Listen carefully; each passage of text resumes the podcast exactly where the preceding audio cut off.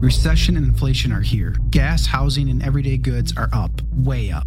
And you want to be ready for any situation. So, what would you do if there's no food on the shelf? ARC Heirloom Seeds are here to help. Did you know 99% of seeds sold today can't reproduce? With heirloom seeds, you only have to plant once, then you can grow year after year, giving you and your family stability and security because things are getting crazy out there. Our all in one seed kit provides everything you need to grow your own food. This premium seed kit has over 65 varieties, 50,000 seeds, and stores for 15 years. You'll also get our exclusive seed guide to make growing a no brainer. ARC Seed Kits is a family owned and operated business and the most trusted name in the nation for over 15 years. Our mandate is to get heirloom seeds into every home in America. Go to arcseedkits.com today and get free shipping by entering promo code podcast. That's arcseedkits.com, promo code podcast. Get your seeds, get prepared, get growing. arcseedkits.com. Make sure to go to timcast.com, click join us, and become a member to support this podcast and all the work we do. And you'll get access to exclusive, uncensored segments from Timcast IRL and way more. Now, let's jump into the first story. Tucker Carlson made a bold prediction while speaking with Adam Carolla. He said that in order to defeat Donald Trump in 2024, Democrats will start a hot war with Russia. In the event that such a thing occurs, my friends, we are probably looking at World War III. Because any kind of conflict between the US and Russia would likely trigger, well, actually, no, it literally would trigger Article 5 of NATO, pulling basically all of Europe into a conflict with Russia. Of course, Russia, being a part of the BRICS nations, would then call on its allies and uh, welcome to the fray. Now, I think Tucker Carlson is mostly wrong here for one simple reason. Now, in essence, he's correct. I mean, it's a bold prediction. It may or may not happen. I don't know. But what I mean to say is, we are already at war with Russia, just not formally declared in any such way that triggers various treaties and, say, Article 5 of NATO. In which case, Tucker should probably say they will formally declare war on Russia. And if this prediction is true, oh boy, you know what this means? It does not mean that Joe Biden comes out and says the war crimes that we've seen happening in the Donbass must be uh, uh, must be stopped. Vladimir Putin must be held accountable. No, no, no, no, no. No, no, no, no. My friends, in order to justify a US declaration of war on Russia, you will need an attack on a NATO nation. Could be the United States, could be Poland. Poland being particularly close to the conflict, there's a lot of concerns uh, it could, that could be the case. Not to mention you have, you know, Latvia, Estonia, etc. And now we have the story about a drone strike in Moscow, one of the most severe Russia is blaming on Ukraine. And there's questions about where the drone strike may have originated from, because if it did originate from a NATO nation, then, ladies and gentlemen, welcome to World War III. Russia, under attack by NATO, declares formal war or reaches out to China and says, now's the time. The U.S. being split in various uh, uh, combat theaters, such as the Pacific and Eastern Europe, China takes its opportunity to move on Taiwan and welcome to the fray. You know, we've got a lot of uh, uh, uh military operations happening in Australia right now. And this is not a coincidence.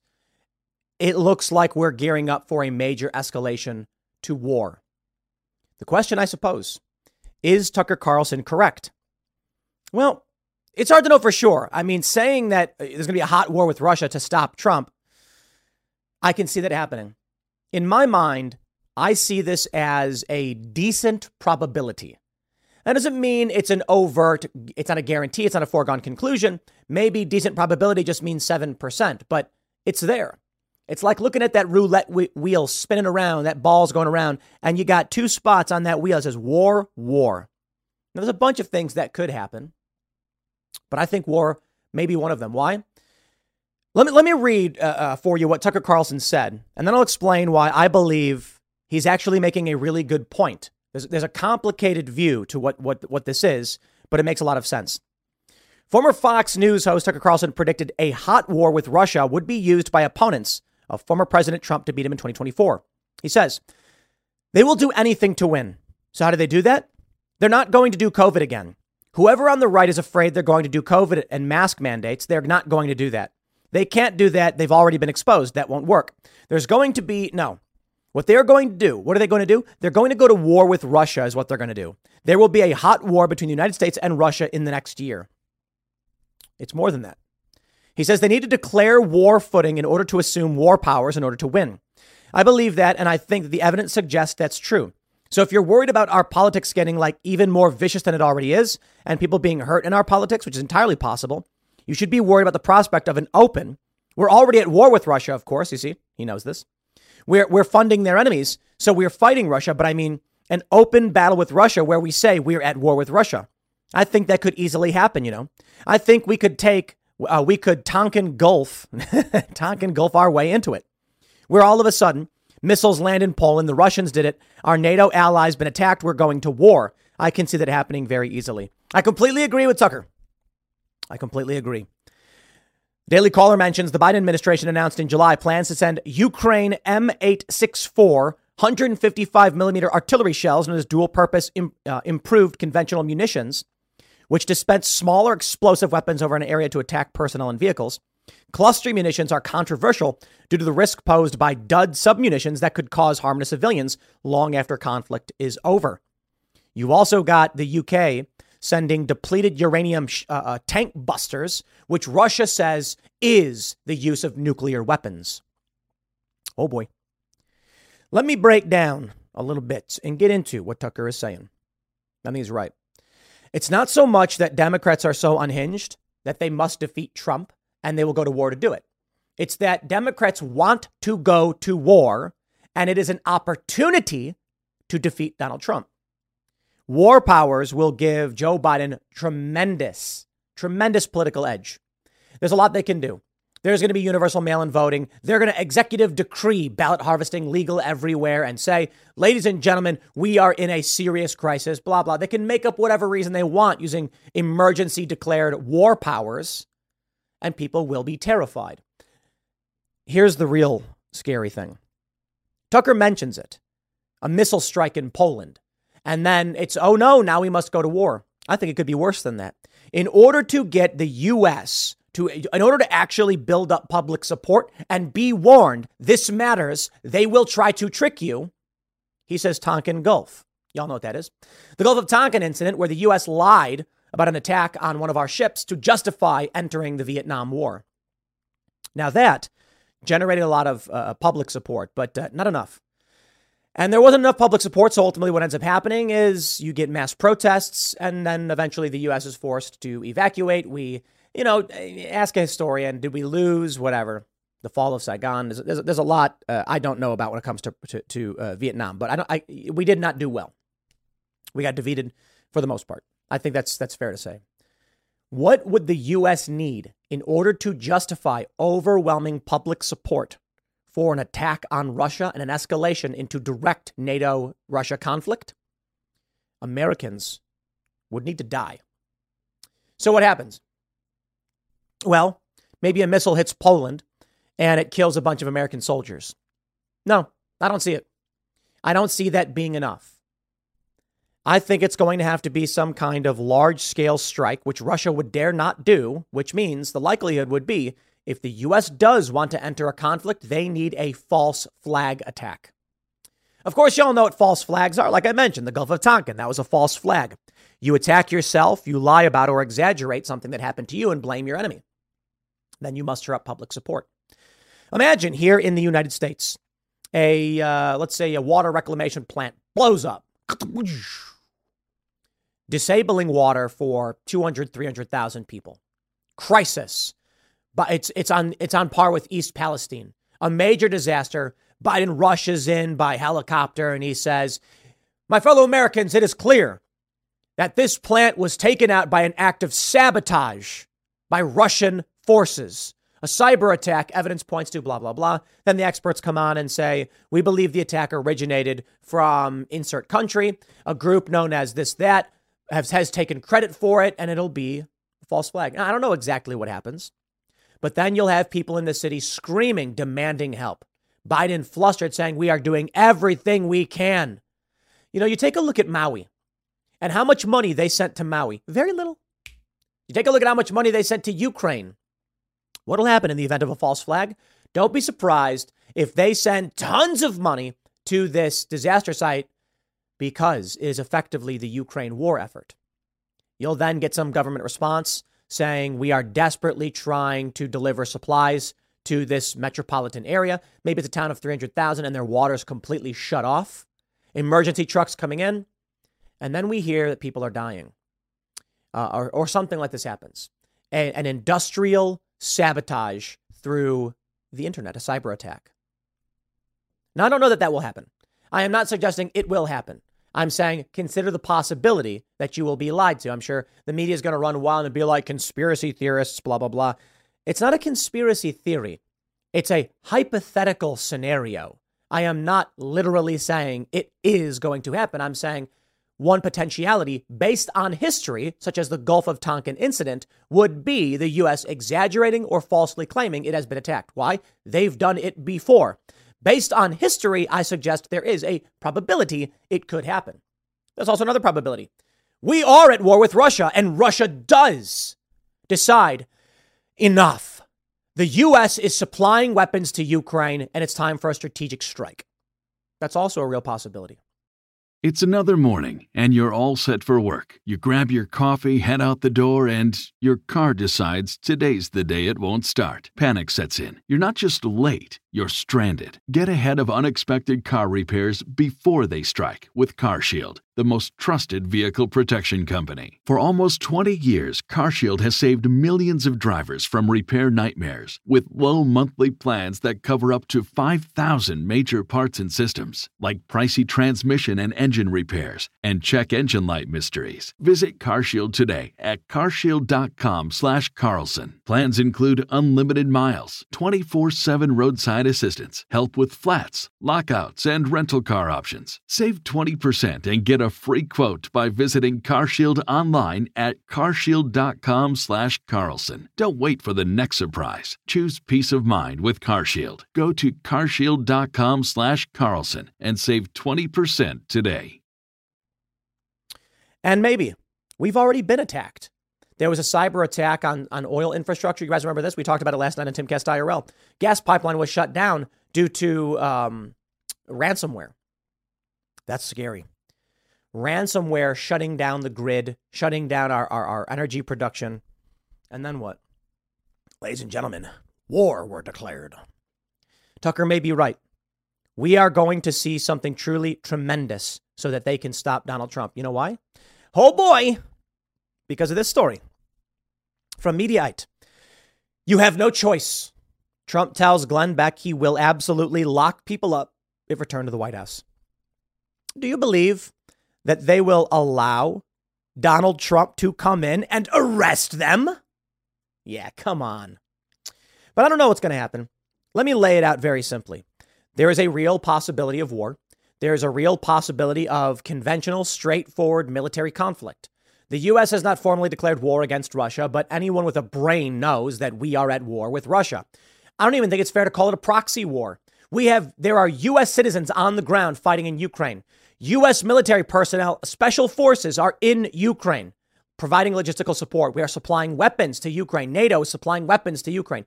You do not get to, I mean, imagine how absurd this is to have a, to, to effectively hire a thousand, two thousand, three thousand, maybe even 10,000 people to fight on your behalf, give them a bunch of weapons, command them, tell them what to do, and then say, but it's not us. I'm not talking about Ukrainians. I'm talking about US volunteers and, and PMCs that are actively on the ground. Yeah, sorry.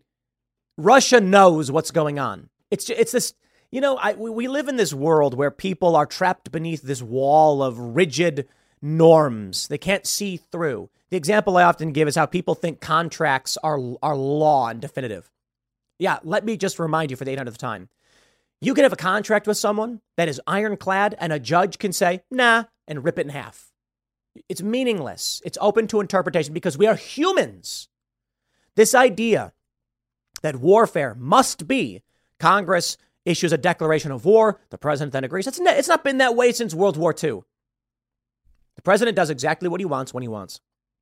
Doesn't matter. So for Russia, when they are looking at U.S. citizens private military contractors with U.S. weapons and U.S. logistics, and the flagship of their Black Sea fleet is blown up because of U.S. intel and U.S. weapons? Do you think Russia's being like, well, it was U.S. Uh, weapons. It, it was the U.S. that gave the intelligence to the individual who pressed the button. Uh, but to be fair, it was a Ukrainian guy who pressed that button. Yeah, sure. Putting a, a, a U.S. intel officer grabbing the hand of a Ukrainian and mashing the button with it does not change the fact that the U.S. blew up Russia's flagship in the Black Sea. Donald Trump accuses Biden of cheating, election interference over DOJ prosecutions. Well, this one's obvious. We know it. So the only thing I think that actually may stop World War III, civil war in the United States. That's an interesting question. But if the U.S. starts to rip itself to pieces, well, I'm sorry, the U.S. is ripping itself to pieces. And if it escalates to factional conflict, there's not going to be there's not going to be U.S. efforts overseas. It would it would it would be we'd be done. We would not have the capabilities to command such such infrastructure. I wonder if Russia and China know this. And uh, I assume they do. To be fair, there's a lot I don't know. I have a cursory understanding of what is currently happening. I have a surface level understanding because I'm a I am a human being who lives in the United States and simply reads the news. And there are people in Russia and the US who have access to secrets, secrets we do not know about. Russia probably knows more about what's going on in the US than you do. Fact, because the news doesn't report a lot of things. I mean, in that interview with Tucker Carlson, he says that Obama gay and that Obama does crack. Okay. And that was known, but nobody wanted to report on it because you'd get cut off from the campaign and then you could lose your job. Okay. Yeah, sure. Maybe, I guess. We had that letter come out that said Obama, you know, fantasized about banging dudes. Hey, more power to him. You know, I got no beef. I'm just saying there are things you probably don't know about that are true. And I don't know where, where, uh, where we ultimately end up without access to that knowledge. I can only make predictions based on what the news says. That being said, you take a look at TikTok. You take a look at the Eugenia Cooney thing where she's like morbidly ill, skinny, on the verge of death, and she's getting 8 million views. TikTok is absolutely promoting, I don't know how to describe it. It is cultural influence that is warping and shattering the minds of young people. Overt groomers and pedophiles on the platform, poisoning the minds of children, morbidly obese individuals, encourage, encouraging people to eat garbage and harm themselves. It's just all of this content is actively encouraging self harm. Imagine a US media apparatus that said, Hey kids, do you want to be a big influencer and get a million followers every day? Do 10 push ups when you wake up, run a mile, and eat healthy. Don't forget to eat a high protein diet, eat your vegetables. Eh, none of that. They're saying eat ice cream, be fat, and don't have kids. That's what they're getting from social media. Chinese owned social media. So I think they're well aware. What prevents war? Trump is accusing Biden of cheating. That's, he's right. There's no question about it. In the event conflict erupts in the United States, and man, I just got to tell you, we are so blind to what it could, would, and probably will look like if conflict erupts. And everyone just assumes all the time you're going to get like Florida Ron DeSantis coming up be like, we're going to be seceding from the union. We voted and it's over. That's just never going to happen. The U.S. is split. There is a constitutional republic currently battling a multicultural democracy. Multicultural democracy, of course, means cult. It means zealotry, means f- fall in line or we punish you. And the constitutional republic basically means live and let live and let's work together and then, you know, compromise so that we can live together. The multicultural democracy has no, uh, uh, uh, has no illusions of such a thing working or existing in their grand system. So what happens? Tucker Carlson says they'll start a hot war with Russia. We're already at war with Russia. He's correct. And, uh, uh but they'll formally declare. That won't be possible if the U.S. is embroiled in internal conflict. Here's something people need to understand about the revolution the U.S. War for Independence.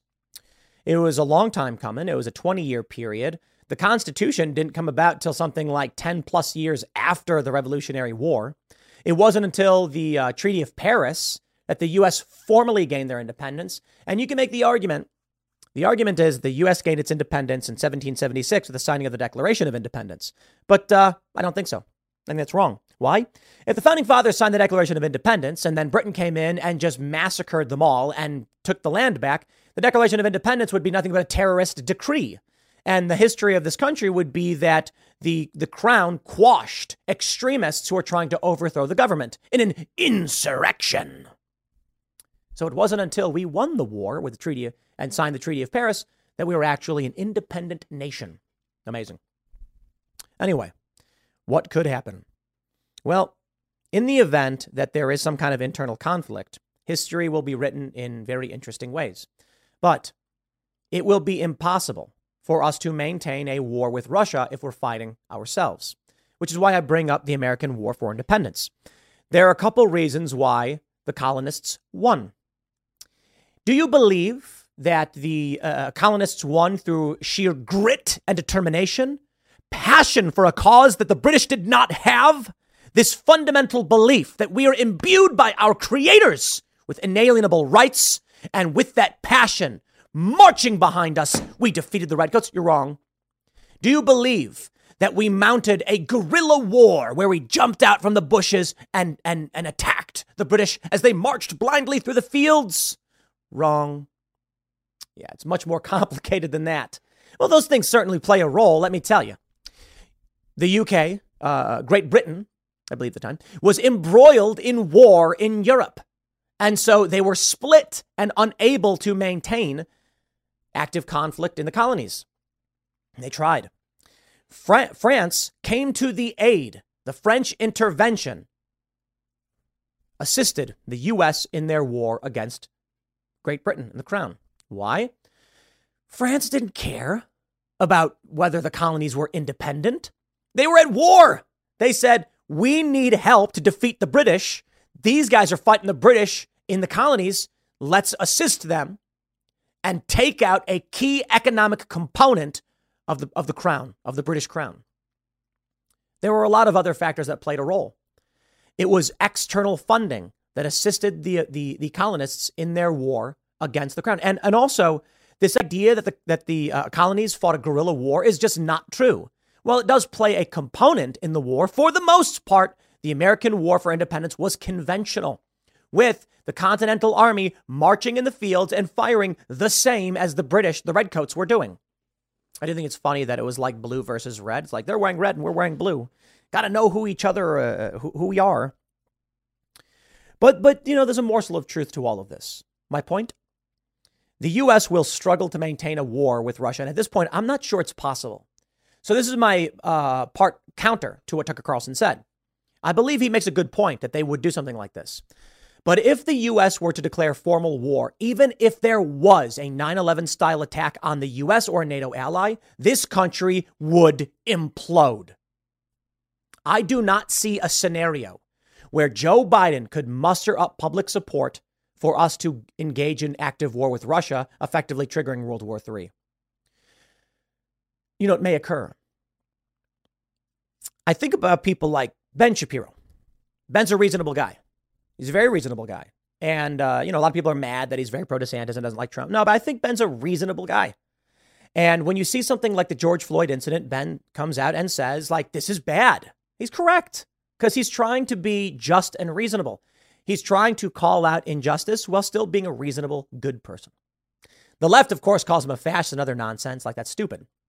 The left will cry and whinge over George Floyd, but then completely ignore any other circumstance outside of their sphere of influence. They don't care at all about David Dorn. But Ben Shapiro will say, you know, injustice is, is injustice. So why I bring him up? In the event that there's a major attack on U.S. forces, NATO allies, or a U.S. piece of infrastructure that results in thousands of U.S. dead, Ben's the kind of guy to probably say, we can't allow Putin to do this. The United States does not just roll over and, and let our people be killed. Yeah. He would not be wrong. And I'm not trying to put words in his mouth. I'm saying he's the kind of guy who's going to just immediately be like, no, like conflict in the United States and culture war is not is less material than the fact that we were attacked.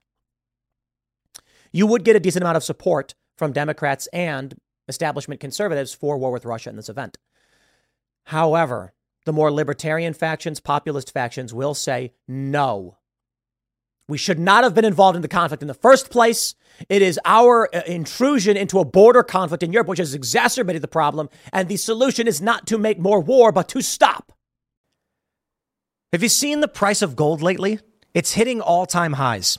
And when it comes to investing in gold, check out Noble Gold Investments. They have a track record of excellence that's second to none. Just look at their thousands of five star reviews on Trustpilot, Google, and the Better Business Bureau. Customers rave about their knowledgeable staff, smooth investment process, and life changing results, which you can see for yourself online. That's the kind of reputation you can count on. But it's not just about the reviews. Noble Gold Investments truly care about their clients. They take the time to understand your unique needs and goals, and they give expert guidance every step of the way. That level of personalized service is rare in this industry. Look, when it comes to securing your financial future, you can't afford to take chances. Go with the gold company that has earned the trust of countless investors. Visit noblegoldinvestments.com slash Tim Pool today and discover why Noble Gold Investments is the only choice for smart, secure gold investments. Or call them at 877 646 5347. Again, that's 877 646 5347. Here's a potential. In the event the U.S. does go to war with Russia for any reason, you may have insurgent factions in the United States just outright say this is an illegitimate government going to war. You would see partisan conflict in the U.S. because you've got people who don't want World War III. Now, what does that look like? I don't know, 10 or 15 guys in a small town in the middle of nowhere rejecting federal authority. I've talked about it before. People need to understand it is not out of the question for like five guys. Let's let's let's play this game.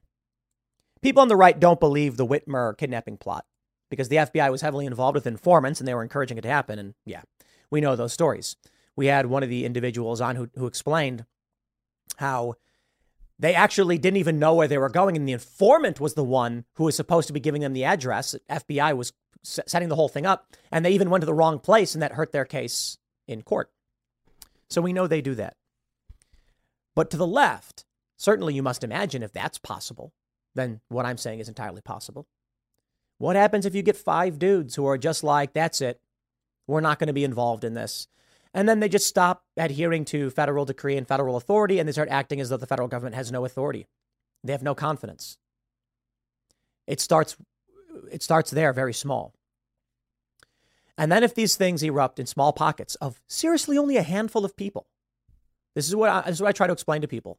The federal government does not have the capability to quell 300, let's say, let's, let's say 300 uh, small areas of the country where a handful of guys are just like, we're going to do our own thing. And they start rejecting federal law. They start uh, acting as though the federal government. Let's uh, take a look at the West, where the, the Bureau of Land Management controls a lot. Let's say you get Ammon Bundy times 300. And it's not an issue of conflict, it's an issue of people just being like, I don't care anymore. We need secure resources for our community. The government would not be able to do anything about it. They don't have the resources. That's the kind of thing that can escalate to major conflict. The Bundy thing's scary because the federal government comes out and they start torturing and imprisoning these guys. But what happens when you get 100 more of them? They can't they can't do anything about it. What happens when everybody knows what the federal government has done with the January Sixers and with what they do with Bundy is illegitimate? What happens when people finally say, now we're not going to allow it? There is always an opportunity for escalation, which we, we desperately want to avoid.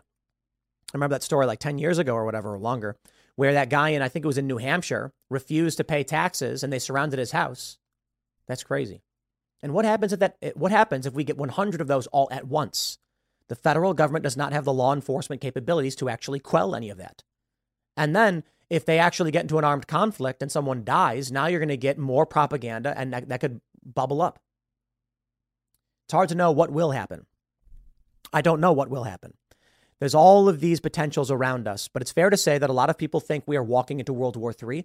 World War III may have already started, and that this election is going to be bedlam. They're already trying to remove Trump's name from the ballot now in Arizona. What do you think happens? I don't know. I just hope that you are responsible, nonviolent, and preparing to protect your family however you need to with food, resources, water. There could be looters, who knows? But I'm just telling you, I think Tucker is right. And we'll see. Next segment's coming up at 1 p.m. on this channel. Thanks for hanging out, and I'll see you all then. And so it continues. Now, Donald Trump has entered in his not guilty plea in Fulton County, but he will not appear for arraignment. We have an image of his sworn statement saying that he will plead not guilty. And as this is going down on the other side, there is a conversation about potentially asking the question should we inquire as to whether or not Biden should be impeached? I love the Republican Party. That was sarcasm, in case you didn't notice. But there is talk now that Joe Biden may actually be impeached after Labor Day. I'm not going to hold my breath. And I want to see a real clear case for impeachment. Now, we know about Burisma. We know about these illicit business dealings. We know about Joe Biden's aliases. But were these things undertaken as he is currently president? More importantly, I believe the impeachment against Joe Biden should focus on his instructing AG Merrick Garland to indict Donald Trump. This is overt election interference, asking the DOJ to dig up dirt on his political opponent so that he can cheat in an election. Now, we don't know what exactly is going to happen with 2024, but looking at the data and the favorability, I want to go through some of these polls. And there's more information that will be tacked on to the segment. It's not just about Trump's guilty plea or Biden being impeached, but the, the real economic impacts of what Biden is doing and what's to come. Biden's forgiving more student loan debt. He doesn't have the authority to do it, but he's trying anyway.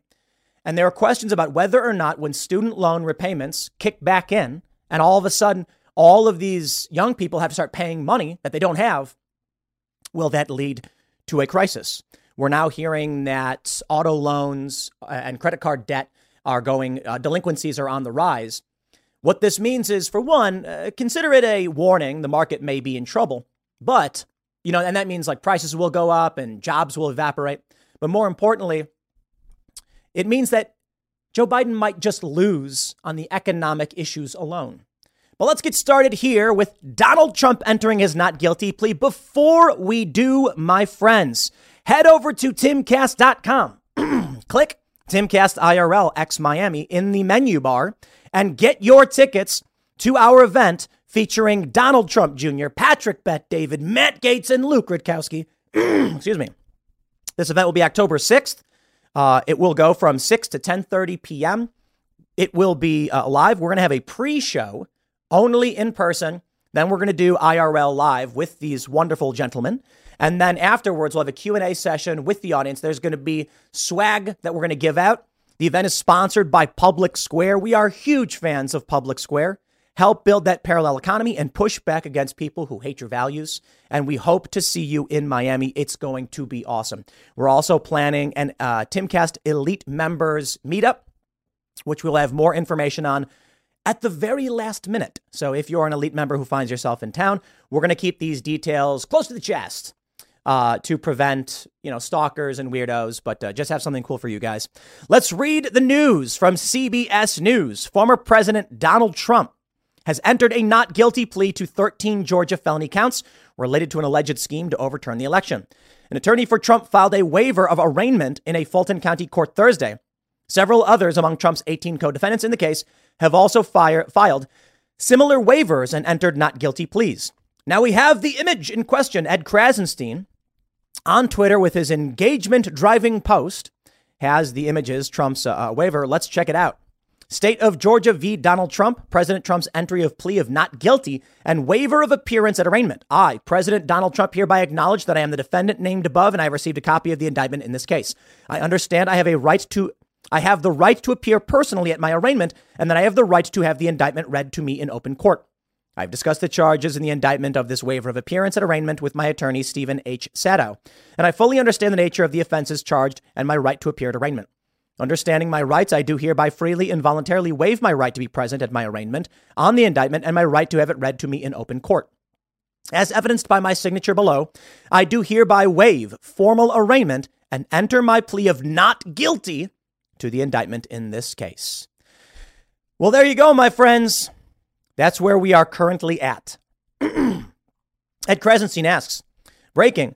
Donald Trump has just pleaded not guilty in the Fulton County, Georgia election interference case. He waived arraignment. Ultimately, we should presume Trump is innocent until proven guilty. If he's proven guilty, we should respect the rule of law. No one is above the rule of law. No one should escape it just because they were once president. Agree? Uh, yes and no. I believe that impeachment must come first. That's the, the general consensus that a president will take unilateral authority. I mean, the president is the head of the executive branch, so technically, in many ways, they're above the law. But that doesn't mean that they can't be held accountable. It means that presidents often do things we don't like, but they don't get arrested for it. If the president commits a crime, he must be impeached and convicted, and then we can question criminal charges. In the case of Donald Trump, if it is so that what he did constitute a crime, he needs to be impeached. Yes, you can impeach after the fact because he did this during his uh, uh, uh, as an executive officer of the United States. If you look at it, let's let's play this game. Donald Trump is uh, sitting in the White House when he gets word that there is a, a federal election for which he is not a part of, and there's questions of fraud. Donald Trump then goes to them and says, "I want you to look into this X, Y, and Z." Talks to his lawyers, talk to talks to the assistant, uh, the uh, acting assistant attorney general, as well as his chief of staff, and says, "What do we do here? We got to get to the bottom of this." They would not be charging him with a crime. That would be his official duties as an executive in this country to investigate crime, right? To instruct the DOJ and to seek legal advice as to how we remedy potential voter fraud or election issues. In this instance, it just so happens that he was part of this election as well, but I still argue that if he's acting in his official, his official duties, I believe Mark Meadows is making this exact argument, in which case he needs to be impeached and convicted. So do it. Instead, state charges, they're playing dirty. It's a dirty game that they are playing. We'll see where that ends up in the meantime. On the other side, there's questions of whether or not Joe Biden will be impeached. And I love the language used by the GOP because for the past several weeks, the questions have been should we ask the question, should we launch an inquiry into impeachment? I love the absurdity of the lies they push. And then the media report will report something like impeachment talk has begun. And it's like, oh, okay.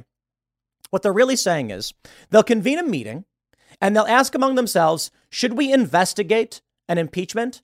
And upon the conclusion of that investigation, then we ask, should he be impeached? It's just nonsense. But you get it. But here's where we're currently at. The conversation is at least slowly advancing. And to be fair, I want to be hopeful. Perhaps the real issue is that the GOP is trying to wait as long as possible. You look at what Democrats did. They could have brought these charges against Trump two years ago. They did not do it. They waited until the election cycle begins so that they can have Trump brought dragged into a trial right before Super Tuesday. They want to try to get, try to get his name removed from the ballot. The Hill reports Rep. Jim Jordan, chairman of the House Judiciary Committee, said Tuesday that the chances of an impeachment inquiry into President Biden and his family are looking more and more likely. I do think it's looking more and more likely that we move to what's what's called an impeachment inquiry phase of our oversight investigations relative to the Bidens, and frankly, the Department of Justice. Jordan, uh, also a House Oversight Committee member, said on Fox Across America with Jimmy Failla on Sunday. House Speaker Kevin McCarthy said in Fox News that an impeachment inquiry is a natural step forward after the House Republican led investigations into the Biden family. So, if you look at all the information we have been able to gather so far, it is a natural step forward that you would have to get to an impeachment inquiry. They have nothing, uh, so yes. House Minority Leader Hakeem Jeffries criticized Republicans, saying they have nothing to show for, uh, for their majority throughout the year. Jeffries said on CNN. And so, as a natural consequence of that, they just continue to take orders from Trump. All right, you guys ready? Civil War. Did you know Fast Growing Trees is the biggest online nursery in the US with more than 10,000 different kinds of plants and over 2 million happy customers in the US? They have everything you could possibly want, like fruit trees, palm trees, evergreens, houseplants, and so much more. Whatever you're interested in, they have it for you. Find the perfect fit for your climate and space. Fast Growing Trees makes it easy to order online, and your plants are shipped directly to your door in one to two days.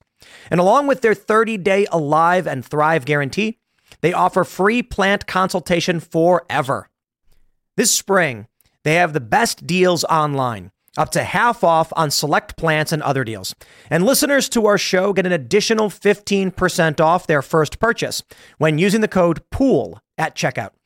That's an additional 15% off at fastgrowingtrees.com using the code POOL at checkout. Fastgrowingtrees.com, code POOL. Offer is valid for a limited time. Terms and conditions may apply.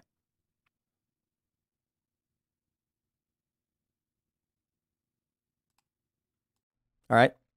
I said it. I hope you guys were all ready. It's a little early, perhaps, to be drinking. But let me explain. There are a lot of arguments to be made about what can lead to a civil war. And I'm kind of just saying it because it's the meme at this point. But what I mean to say is both political parties don't have much to campaign on. We were mentioning this last night that if you're not engaged in the culture wars, you're not engaged in politics because the culture wars are politics. And many of us on YouTube over the past 10 years warned this would be the case. That it may be 20 something, you know, 10 years ago, it's like you may be 26, 27 years old. But if you're seeing this stuff right now, it will be mainstream politics in 10 years because this is where we're at and our minds aren't being changed. Our minds are already here. So understand this the Democrats aren't campaigning on anything, they're just saying Trump bad. The Republicans right now can't really do much with a thin majority other than investigations and impeachment which means this election comes down to one thing. Not so much the economy, not so much gas prices, but increasingly, how much do you hate the other guy? How much are you willing to go up against them? And when you have rival political factions, or political umbrellas with, dis- with, with disparate factions between them, when the only thing your politics is, is, uh, is, are we against them? Now, it's one thing when we can disagree on abortion and stuff like that and taxes, but we all agreed we were a country. It's another thing when one side says the other side is evil. And that's what everyone is doing. Now, of course, you may say to yourself, but I'm on the right side and I'm good. And yeah, fine, so be it. Everybody thinks they're the good guys. Obviously, I, and most of you probably assume that the Democrats are evil, trying to grasp power and desperate to stop Trump from winning. My view is more so Trump's not a perfect guy. He's actually bad for a lot of reasons. He's crass, he's crude, and there's great reasons to hate him. But if the people vote for him, then he's the president. Have a nice day. That's called duly electing a representative. But the Democrats don't like the idea because they're shocked and offended. As better men, they should be the ones telling you how to live. They'll lie, cheat, and steal to get there. So they don't want Trump to win, and they will have him removed. In the meantime, you have an actual corrupt Joe Biden in the White House telling Merrick Garland to go after Trump. That is the key reason he should be impeached. Now, the White House warns Biden impeachment will backfire. Yeah, I really don't think so. I got to be honest. People may not like Donald Trump, and you can take that one to the bank. Don't care. But yeah, ain't nobody going to be defending Joe Biden. Joe Biden's going to be impeached, and the Democrats on the left are going to be like, okay, sure. There ain't nothing to get. Uh, don't get me wrong. There's going to be neolibs, and they're going to defend them, and the Krassensteins will defend Joe Biden and say it's an unjust political persecution. While at the same time, they're like, "But Donald Trump is being indicted." Yes, spare me, dude. You want to play this game? We play this game. The question actually is whether or not there will be a real indictment of this guy. In this tweet from ALX, he says James Comer says he is pretty confident that the House will launch an impeachment inquiry into Joe Biden after Labor Day and that he feels that everyone in the Republican conference sees now they have no choice but to move forward. Let me play that clip. Biden after Labor Day? Let's start over. Chair Comer, will, let's move on to this. Will House Republicans launch an impeachment inquiry? Oh, I'm sorry. I totally screwed that one up. I got to set the audio properly. You probably noticed it was very quiet. You see, I'm just, what am I doing over here? Chair Comer, will, let's move on to this. Will House Republicans launch an impeachment inquiry into President Biden after Labor Day? I feel pretty confident we will. I had a long conversation with Speaker McCarthy yesterday. You look at what we found just in the last 10 days with respect to not only the president having pseudonyms in 5,400 emails, but also copying his son in some of them pertaining to Ukraine. That ties Joe Biden to Hunter Biden to firing the prosecutor for no good reason in Ukraine, only to save Hunter from uh, being investigated for corruption in Ukraine. We also have learned that uh, Hunter Biden flew with his father on Air Force Two 15 times wow. at least. Uh, this hasn't been uh, something that Joe Biden has admitted to in the past. He's only said a few times did his son fly on Air Force Two. So the evidence continues to pile in, and one reason that uh, that we've waited thus this long on impeachment inquiry is to make sure that we had uh, as much evidence as possible. And getting this evidence is like pulling teeth. No one in the Biden orbit is cooperating with us. The government is obstructing, but yet we're still able to find more evidence. And I think that everyone in the Republican conference sees now that we have no choice but to move towards impeachment inquiry. No choice but to move forward. Well, we will see. We have this story from a couple days ago. McCarthy starts to plot Biden impeachment strategy while GOP skeptics remain. I believe that the appropriate impeachment uh, inquiry should focus on the indictment of Donald Trump at the federal level. This uh, takes out two birds with one stone. Now, uh, far be it from me, I'm not a legal expert nor a political expert. I'm just some dude who reads articles online and complains about things. Fair point. But uh, here's the way I see it. And any of you comment below, correct me if I'm wrong. I'm sure some of you actually understand the law better than I do. If the Republicans launch an uh, investigation into the federal indictment of Donald Trump, and we know from the New York Times that Joe Biden met with Merrick Garland and told him, as per the reporting, to go after Trump. This looks like you have grounds for impeachment on the weaponization of government. This will strike at the heart of the indictments against Trump, which can quash them. But I don't know if the Republicans want to do that because they don't like Trump. But it also allows you to impeach Joe Biden for effectively the same thing they did to Donald Trump with Ukraine Gate. You say Joe Biden instructed the DOJ to dig up dirt on Trump using novel legal theories to try and win in 2024. And that's it. That's your grounds for impeachment. And of course, he's not going to be convicted, but you do it anyway. I'm not convinced that you are going to have a successful impeachment if you're going after Joe Biden on things he did as vice president. Perhaps the impeachment will be of his tenure as vice president because you can be impeached after the fact.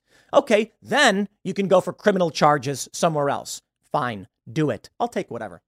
But I think right now at the federal level, the appropriate move would probably be this, this digging up dirt on his political opponent in much the same way as Ukraine Gate. Now, we take a look over at the Civiqs favorability. I like this. You can see that uh, Joe Biden, 53 disapprove, 38 approve, with 394,000 responses. And Donald Trump, with 353,000 responses, 58 unfavorable, 36 favorable. So to be fair, Trump ain't doing as uh, as well as Joe Biden, but it ain't saying much. Joe Biden's favorability, his approval rating is 38, and Trump's favorability is 36. So uh, I'm sorry, it's fairly neck and neck. And it's going to be really interesting to see how this ends up playing out as we move forward. Take a look at this from Josh Kraushaar. New AP NORC poll, a whopping 77% of Americans, 69% of Democrats say Biden is too old to effectively serve another four year term as president. That's going to play a role. And then, of course, I'd like you just to consider. I probably should have saved this one for last, but I want to get to the economic stuff. Consider you've got the DOJ not going after Donald Trump, um, I'm sorry, going after Elon Musk, and you have these pro life activists who engaged in a sit in facing 11 years in prison. Cernovich says, they're going after everyone. This isn't going to stop. More letters aren't going to stop this. Americans voted to give the GOP a House majority. It's time for Speaker McCarthy to use it. Agreed. And here we go, baby. Biden cancels $72 million in student loan debt for borrowers who went to for profit Ashford University. Now, I don't care all that much about this particular story, but I can tell you that 72 million ain't doing nothing to the trillion plus dollars in student loan debt that is currently on the books. In the next couple of weeks, we are going to see student loan repayments begin. Many of these young people who are already struggling to buy groceries are going to be punched in the gut by this shift. Oh boy. So what's going to happen? Default. I I I this I don't know what you do. I mean, is this going to be on par with the 2008 crisis? If it is, Trump wins. I mean, if the economy gets really really bad, Biden can't hold on. Maybe they'll start a war or something. Hey, Tucker Carlson said that. But think about this when they restart student loan repay- uh, payments, and all of these 26 to 30 year olds have to start paying back their student loans for the first time in like what, three years? They're not going to be able to. And they're going to say, I'm already living paycheck to paycheck. I'm not going to send money into a void because as for, as for right now, repaying student loan debt is so far out of their lives. What they're thinking about is rent, gas, and food. And I tell you what they're going to choose. If I don't have gas, I can't go to work. If I don't pay the rent, I got nowhere to live. And if I don't buy food, I ain't eating. So I'm not going to send money to a debt. Go for it. And then what happens? Skyrocketing student loan delinquencies, snapping like a dam breaking. Now, I don't know what that means because the student loan system is weird as it is, but maybe it crushes the academic economy. Universities crumble. All of a sudden, people can't get student loans anymore. They can't go to schools. We're going to get a wave of academic jobs collapse, collapsing. And then who knows? I don't know how that ultimately ties to, to the greater economy. I'm not Michael Burry. I'm not reading about this, but hey, Michael Burry made a big bet against the U.S. economy. And perhaps it's because he's looking at student loan debt. Perhaps it's because he asked the exact same question. When you look at the big short on the housing market, many people saw this coming and they made a lot of money off it, billions even. They said housing loans, mortgages are being given out to people with garbage credit. They're not going to pay these things back. These variable rate mortgages are going to the uh, the payments are going to skyrocket. Then we'll be able to afford them. So what happens? Delinquencies go through the roof.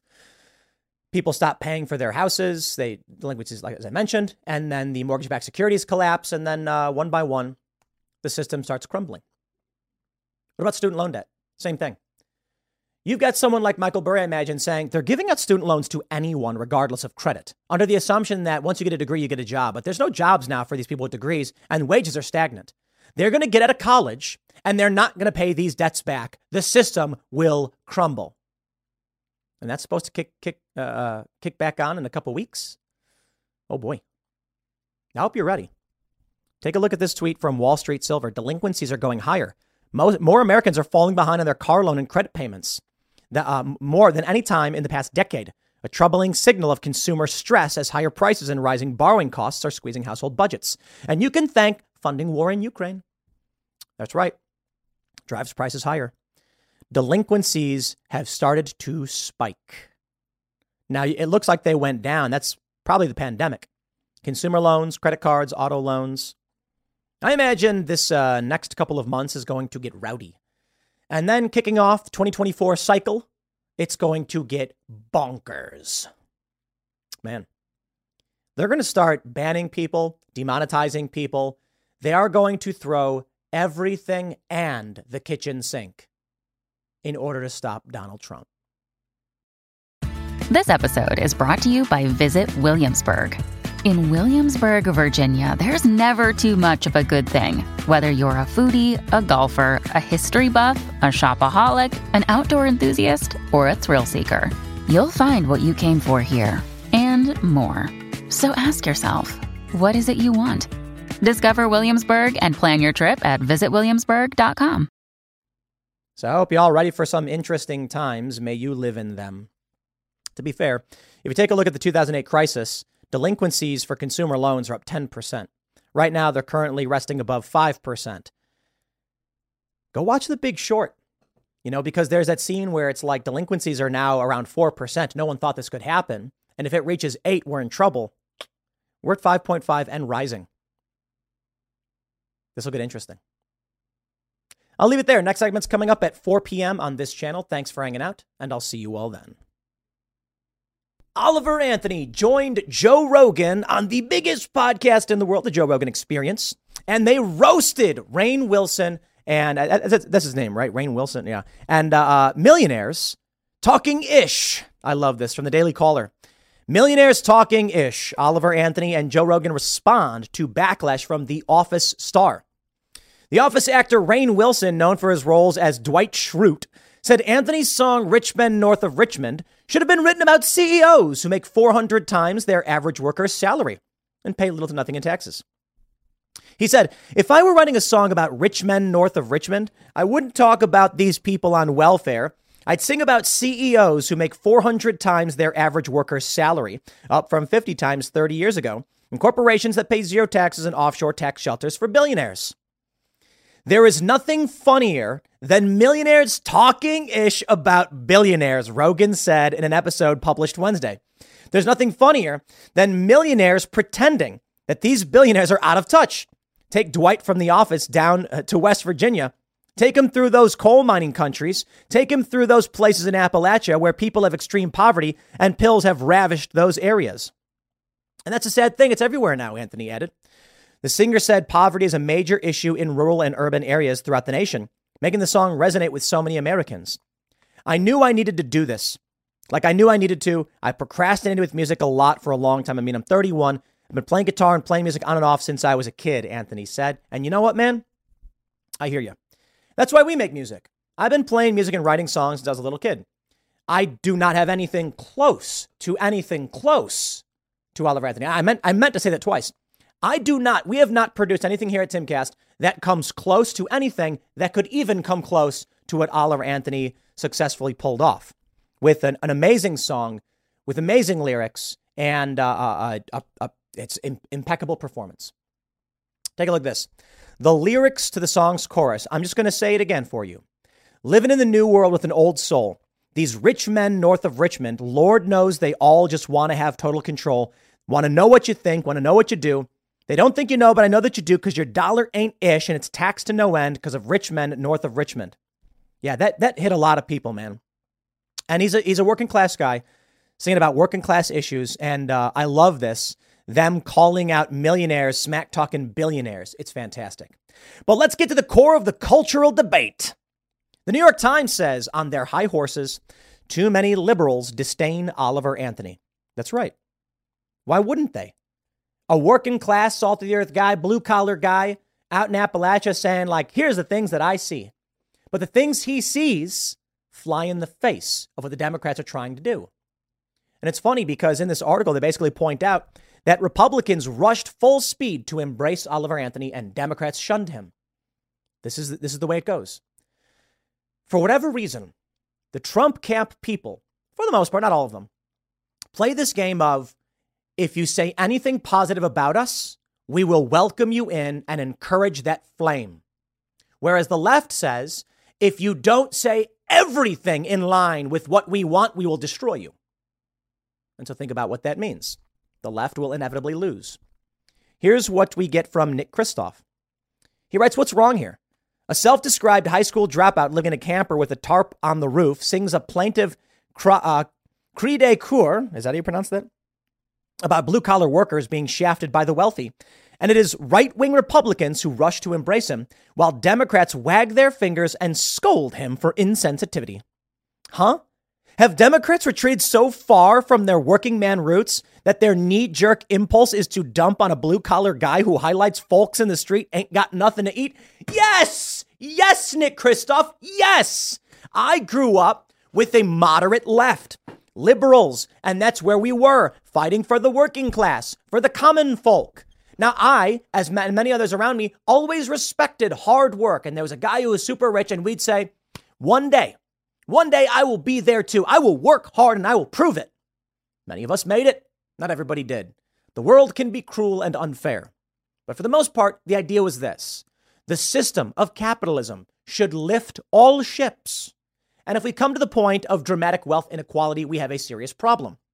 Because lobbyists, revolving door politics, the government empowering the corporations, that is not the way the system is supposed to work. But then what happened? The Democratic Party became the party of the revolving door politics, as exemplified here with Oliver Anthony. He says, if you've been on Mars for the last couple of weeks, I'm talking, of course, uh, I'm talking, of course, about Oliver Anthony, a country singer who a month ago was unknown and now had his song Rich Men North of Richmond soar from nowhere to the top of the Billboard Hot 100. I think he's the only person ever to debut at number one in the Hot 100 with no other charting history. I've been selling my soul, working all day, he laments. We know the song. It's a, it's a great song. He, uh, he says, in this case, Representative Marjorie Taylor Greene labeled Rich Men the anthem of the forgotten Americans, and Fox News asked participants in the Republican debate to discuss it. Meanwhile, some of the left pounced as pounced on it as oh, I love this. The left pounced. There you go. You were finally getting them as right wing propaganda and even as racist trash. Does the left really want to leave battered, angry workers to be defended by a GOP that periodically guts unions, targets Social Security, resists health care coverage, and opposes increases in minimum wage? Oh boy, I got so much to rip apart. Nick Kristof, it's funny that he is the same hoity toity leftist, liberal, of wealth and means, but at least he can recognize he doesn't want to lose, and it's a losing position to oppose working class people. Gut unions. Let's talk about what that means. I was in a union, I was in a couple. Did the union fight for us? Not in my experience. The union gave themselves cushy positions, taking money from us, and I wasn't a fan of it. However, I have also made attempts to form unions because there can be corrupt institutions across the board. Now, I can't speak for Republicans or any of this generic get rid of union stuff, but I can say not all unions are good. And there does need to be uh, accountability and reform for ones that are bad. The world is not perfect. Targets Social Security. I'm pretty sure that's a big lie. They just keep saying it over and over again as if it's true. Resists health care coverage. And what do you mean by that? They want to be private so the costs go down? That's the argument they're making. No one's making the argument that people should be denied health care outright. We're saying that you should be responsible for your own and the cost would go down without regulation. Opposes increases in the minimum wage. The minimum wage, in my opinion, is the stupidest thing imaginable and should not exist. I, I despise this concept. It makes no sense. And the only people who support it are people who don't actually, uh, for the most part, understand basic economics and how businesses operate. It's, it's a ridiculous idea. If you want to hire someone, you have to pay them at least this much. Well, it doesn't do anything. It really doesn't. I suppose it's fair to say that it's a temporary solution ultimately leading to inflation because a business will have to increase its costs immediately to, to uh, have a minimum wage. But ultimately, what you really need is a functioning economy. So long as they're mass printing money and allowing people to flood through the southern border, I can understand why they want to use a temporary band aid of minimum wage to force companies to pay more because with the massive influx of non citizens and low skilled labor, it's driving wages down. So they put a band aid on it. Anthony, who calls himself just an idiot, uh, just some idiot and his guitar, seemed taken aback by the assumption that he must be a right winger. He said his song was meant to blast politicians on both sides. And you know, I had someone message me saying that I was wrong and the Joe Rogan podcast proves Oliver Anthony understands politics. He doesn't. But I'm not saying he has to. My point is that he's a regular dude. He's a working class guy, and that's what he saw.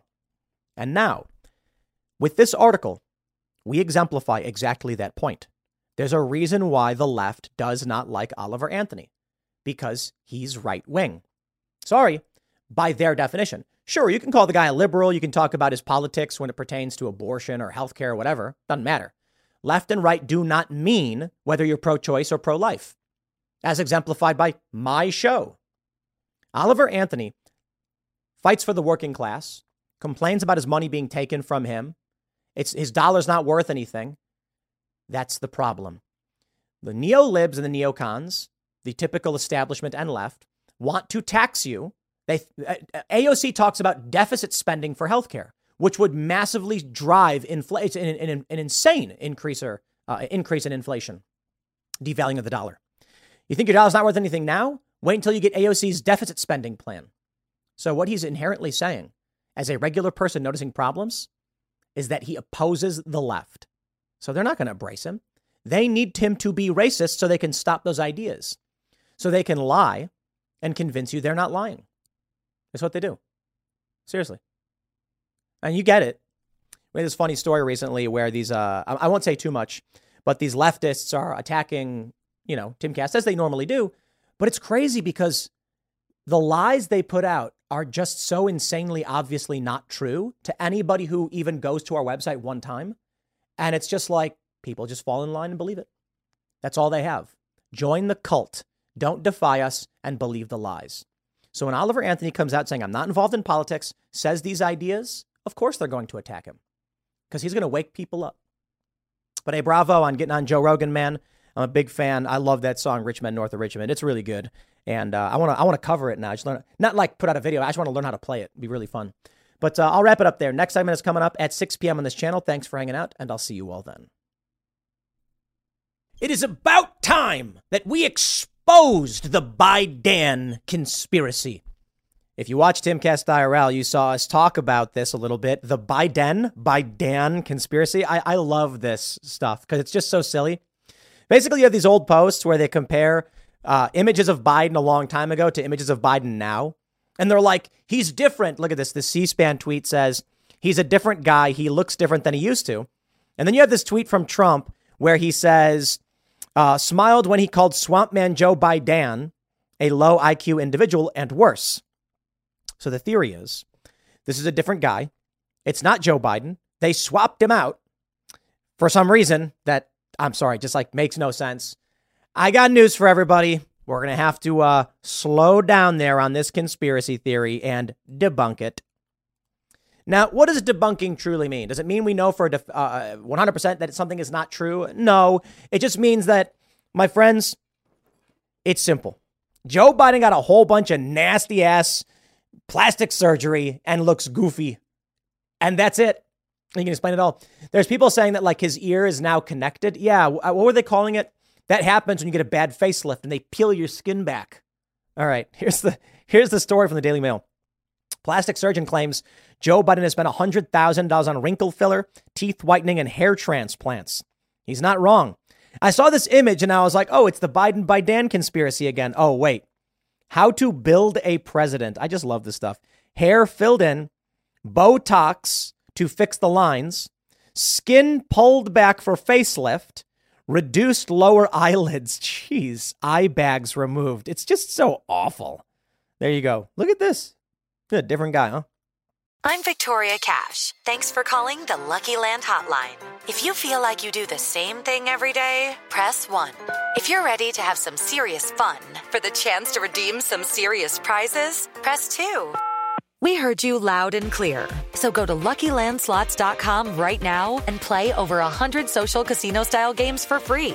Get lucky today at LuckyLandSlots.com. Available to players in the U.S., excluding Washington and Michigan. No purchase necessary. VGW Group. Void where prohibited by law. 18 plus. Terms and conditions apply.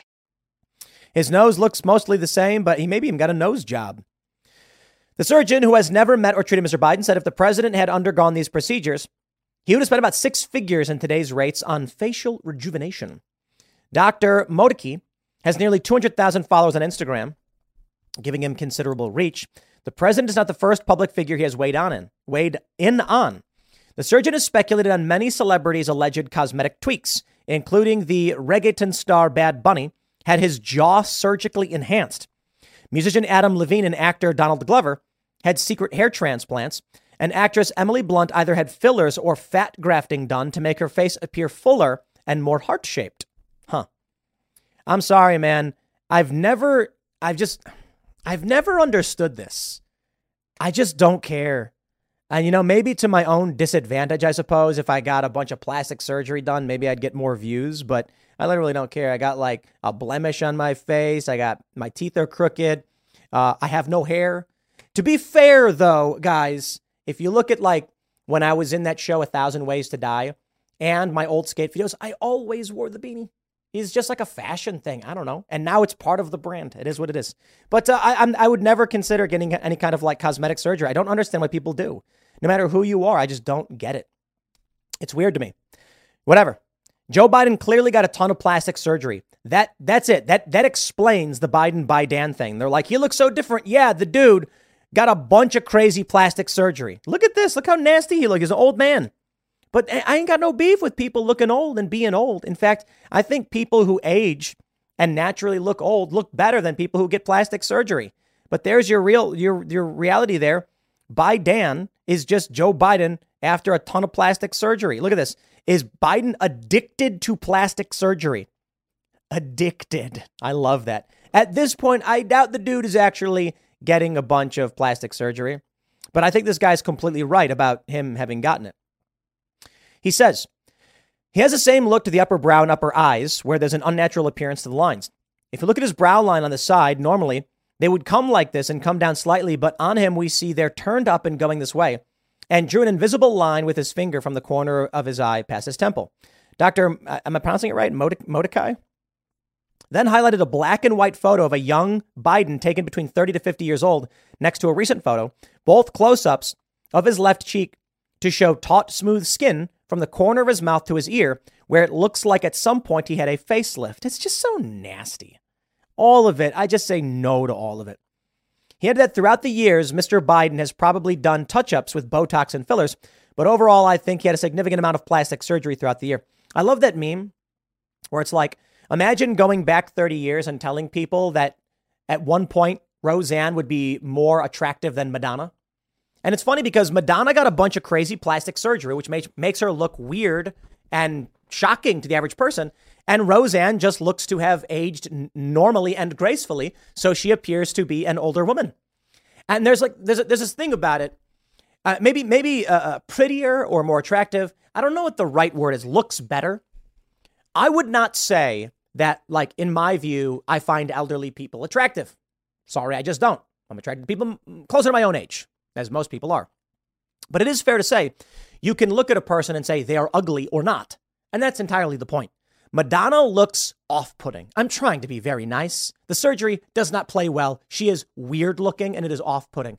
And I mean that not to be mean, but come on, man. You're in your 60s. You don't don't don't get that crazy surgery. And Roseanne looks like a normal woman. So she looks substantially better. Sorry, that's just the truth. Joe Biden, he looks goofy. He's always looked goofy. Everybody knows he looks goofy. It is what it is. This guy getting all that plastic surgery. Last month, Republican Congressman Greg Murphy from North Carolina said Mr. Biden had undergone so much plastic surgery and had so much filler. Four years ago, several plastic surgeons insisted the president spruced himself up with cosmetic procedures before launching his 2020 campaign. Do you know why Joe Biden was uh, calling a lid and campaigning from the basement? I'd say it's a combination of things. One, the dude's tired. He also probably got a bunch of plastic surgery, and so he just would stay in while recovering. Not to mention all sorts of rejuvenation stuff, which is just so creepy.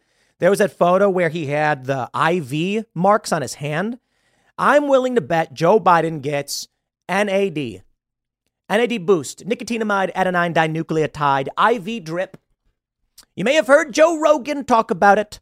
Look, man, I wouldn't be surprised if he was doing all sorts of crazy rejuvenation stuff and on a whole bunch of uppers, as well as getting plastic surgery. The dude needs to retire. Then, of course, we can talk about Mitch McConnell and his brain shattering. We got too many old people in politics, right?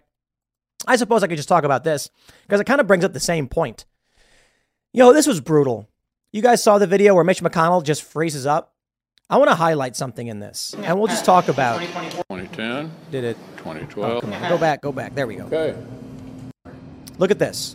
You see him gripping the side of the podium as he sways back and forth. He's not speaking. They're coming up to him and they're like, Did you hear the question? He's like, Yes. And then he just doesn't say anything. Look, man, between Biden needing to get all this crazy surgery, between Mitch McConnell having micro seizures or whatever it is people want to call them, we got way too many old people in political office. And I don't know what the answer is because they're desperately clinging to power like some kind of, I don't know, barnacle latched to the bottom of the ship of this country. And we're trying to scrape them off, but they won't go away. To be fair, it's partly our fault because we keep voting for these people. Now, by all means, criticize Donald Trump, call him old. He is. And I'd prefer somebody else. This is one of the reasons why I was supporting DeSantis a year ago. But man, DeSantis' campaign has really, wow, fallen. And where we're at right now is people just keep voting for everybody. To be fair, Donald Trump is a bit more spry than Joe Biden. And uh, there's, there's a video of him playing golf and he like throws a ball in the air and catches it. And it's like, for a portly fellow like him who eats lots of McDonald's, he seems to be doing a lot better than Joe Biden and uh, a bunch of these other guys. Mitch McConnell.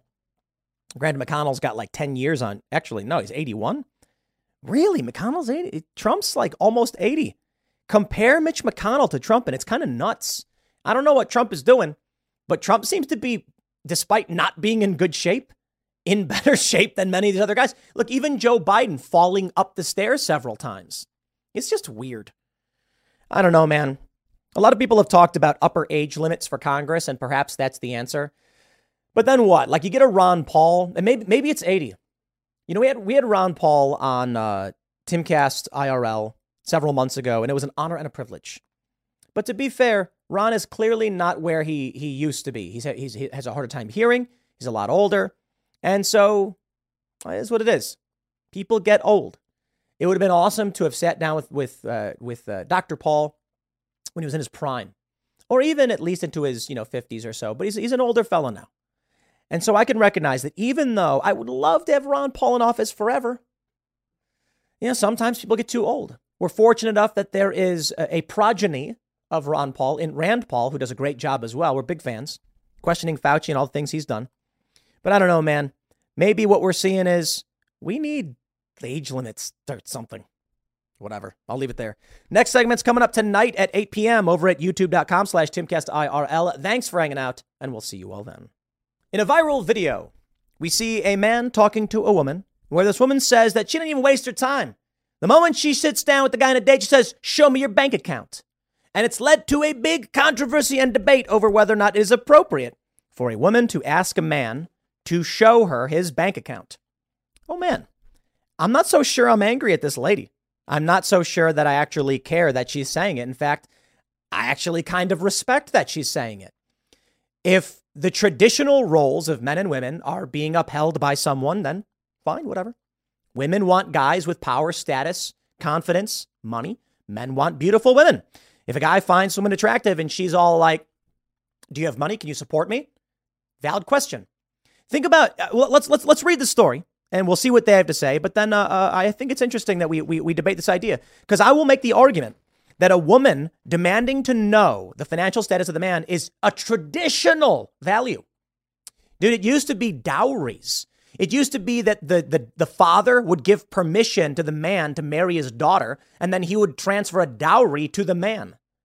Here's what, here's what they say An influencer has divided online opinion after revealing that she asks men for their bank account information on the first date. Sofia Franklin, 30, a content creator from New York, admitted, I've asked the last three dudes I've dated for their bank account info on the first dates. I mean, now hold on.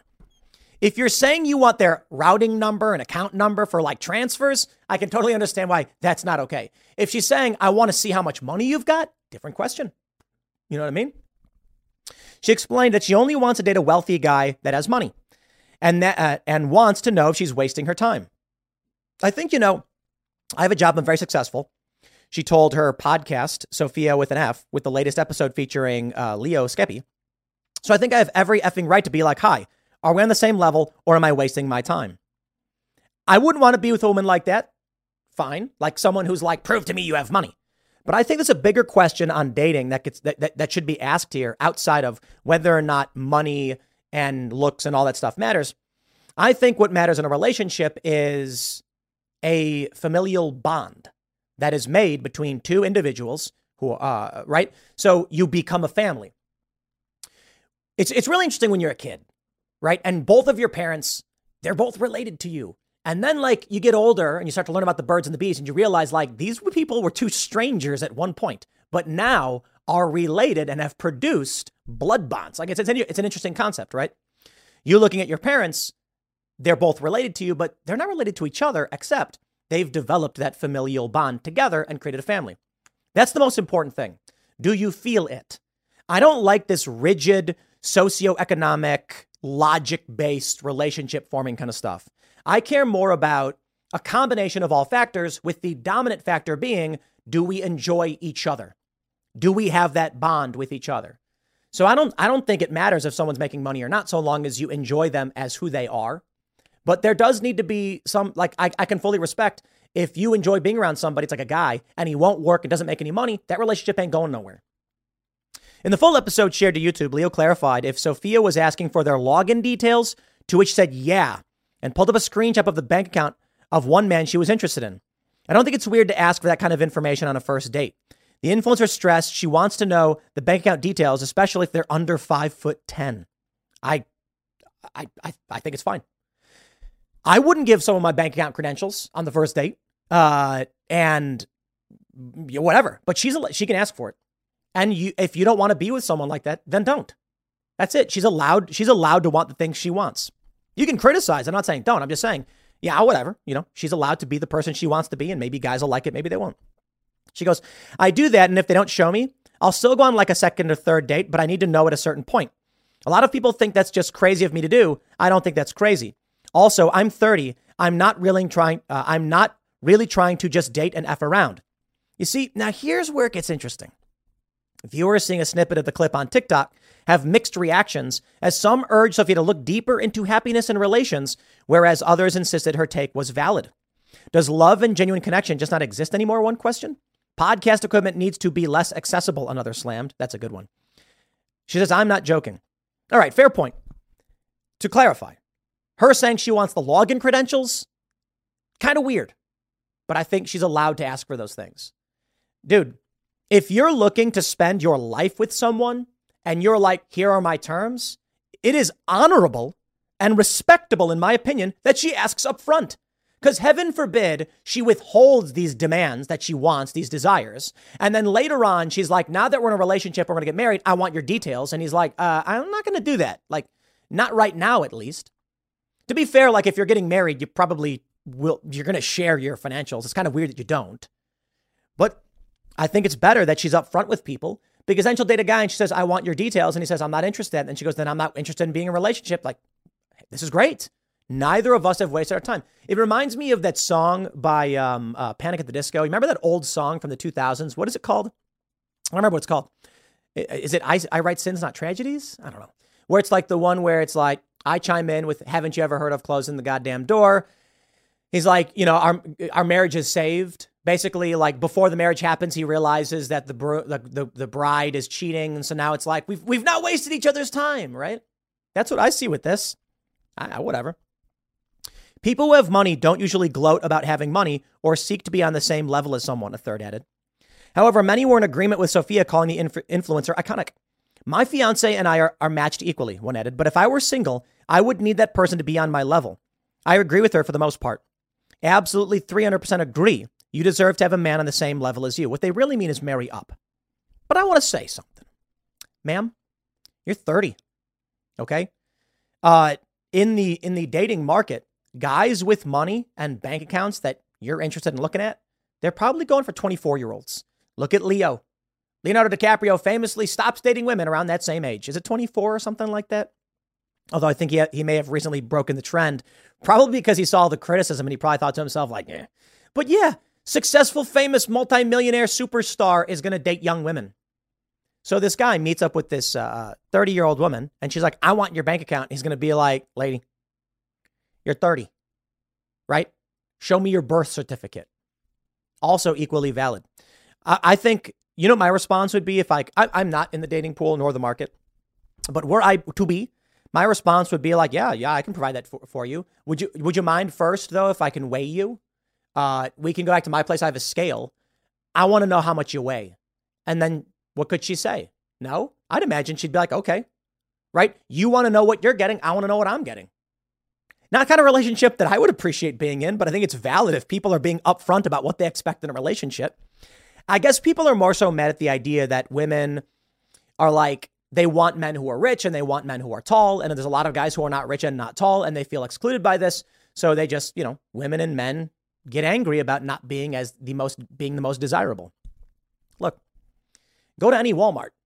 Love is real. You know what I mean? And I'm trying to be mean to these like morbidly obese individuals, but that's the joke they make. Like you go to Walmart, you can see that love is real. There's some like, there's a man and woman both riding in rascals with their kids riding in rascals behind them. And you're like, you can find it if you try. You know, people can can fall in love. It is a lot harder in this day and age with uh, social media apps and dating apps that make it really easy for women to get ma- access to a massive pool of men. And then these guys basically bang every woman. And then, you know, this is why we're seeing more male virginity and we're, why we're seeing males often not become, uh, find relationships and becoming incels and things like this. But that's just kind of how things were a long time ago before the advent of like social traditions. Not saying it's a good thing that that's happening. It's actually, it's actually kind of a bad thing. But where we're at now is this lady, She's going to sit down with the guy and she's going to be like, I want your bank account details. And he's going to be like, okay. He's going to show her and she's going to be like, wow, he's got a lot of money. And he's like, let's go back to my place. They're going to hook up. He's going to go into his bank, change the password, and then say, I'll see you next time. And he'll never call her back. And she'll just have given it up just because you have to look at a number. So there, has got to be more to it. They say for Ella Freeman, a dating coach from New York, being with someone who isn't generous with his wallet is, is not an option. But she insisted it's not because she's more hungry. Instead, the 24 year old explained that she believes potential suitors should always cover the entire check because she has high standards and knows what she brings to the table. By splitting the bill, I'm agreeing to form a connection with a man who doesn't know his role in a relationship and expects me to be 50% of the man he's not. I've learned that men who split the bill don't value the time and effort a woman puts into herself to look her best for that man. I actually I agree with that. Not completely, but a lot of guys probably don't get it. You're a guy. You shower, you put on a nice shirt, you go to your date. Women takes like a half an hour or more. They're putting on makeup, they're doing their hair, they're trying to, they're putting a ton of effort into looking really good. That being said, there are a lot of women that go on dates because they're hungry. And it is what it is. You can be one of those guys who's fall, who falls for that, say la vie. Ultimately, I guess my, my point on all this, my position where it stands is women are allowed to have demands. Men are also allowed to have demands. So if a guy came out, but and I'll make this point: if a guy made a video where he says, "Before I agree to go on a second date with a woman, I ask her to stand on a scale. I pull out, I pull out a scale from my briefcase and I say, stand on this, because if you weigh more than X, we're not having another date." And they'd be like, "Oh, how dare you? Oh man!" They'd lose their minds.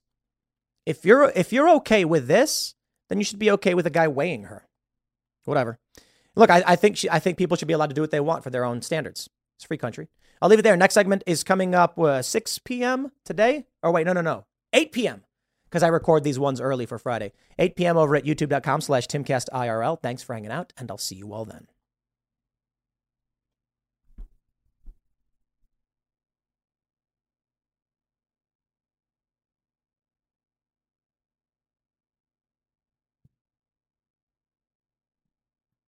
Hello, it is Ryan, and we could all use an extra bright spot in our day, couldn't we? Just to make up for things like sitting in traffic, doing the dishes, counting your steps, you know, all the mundane stuff. That is why I'm such a big fan of Chumba Casino. Chumba Casino has all your favorite social casino style games that you can play for free anytime, anywhere with daily bonuses. That should brighten your day a little. Actually, a lot. So sign up now at chumbacasino.com. That's chumbacasino.com. No purchase necessary. Group. Void were prohibited by law. See terms and conditions. 18 plus.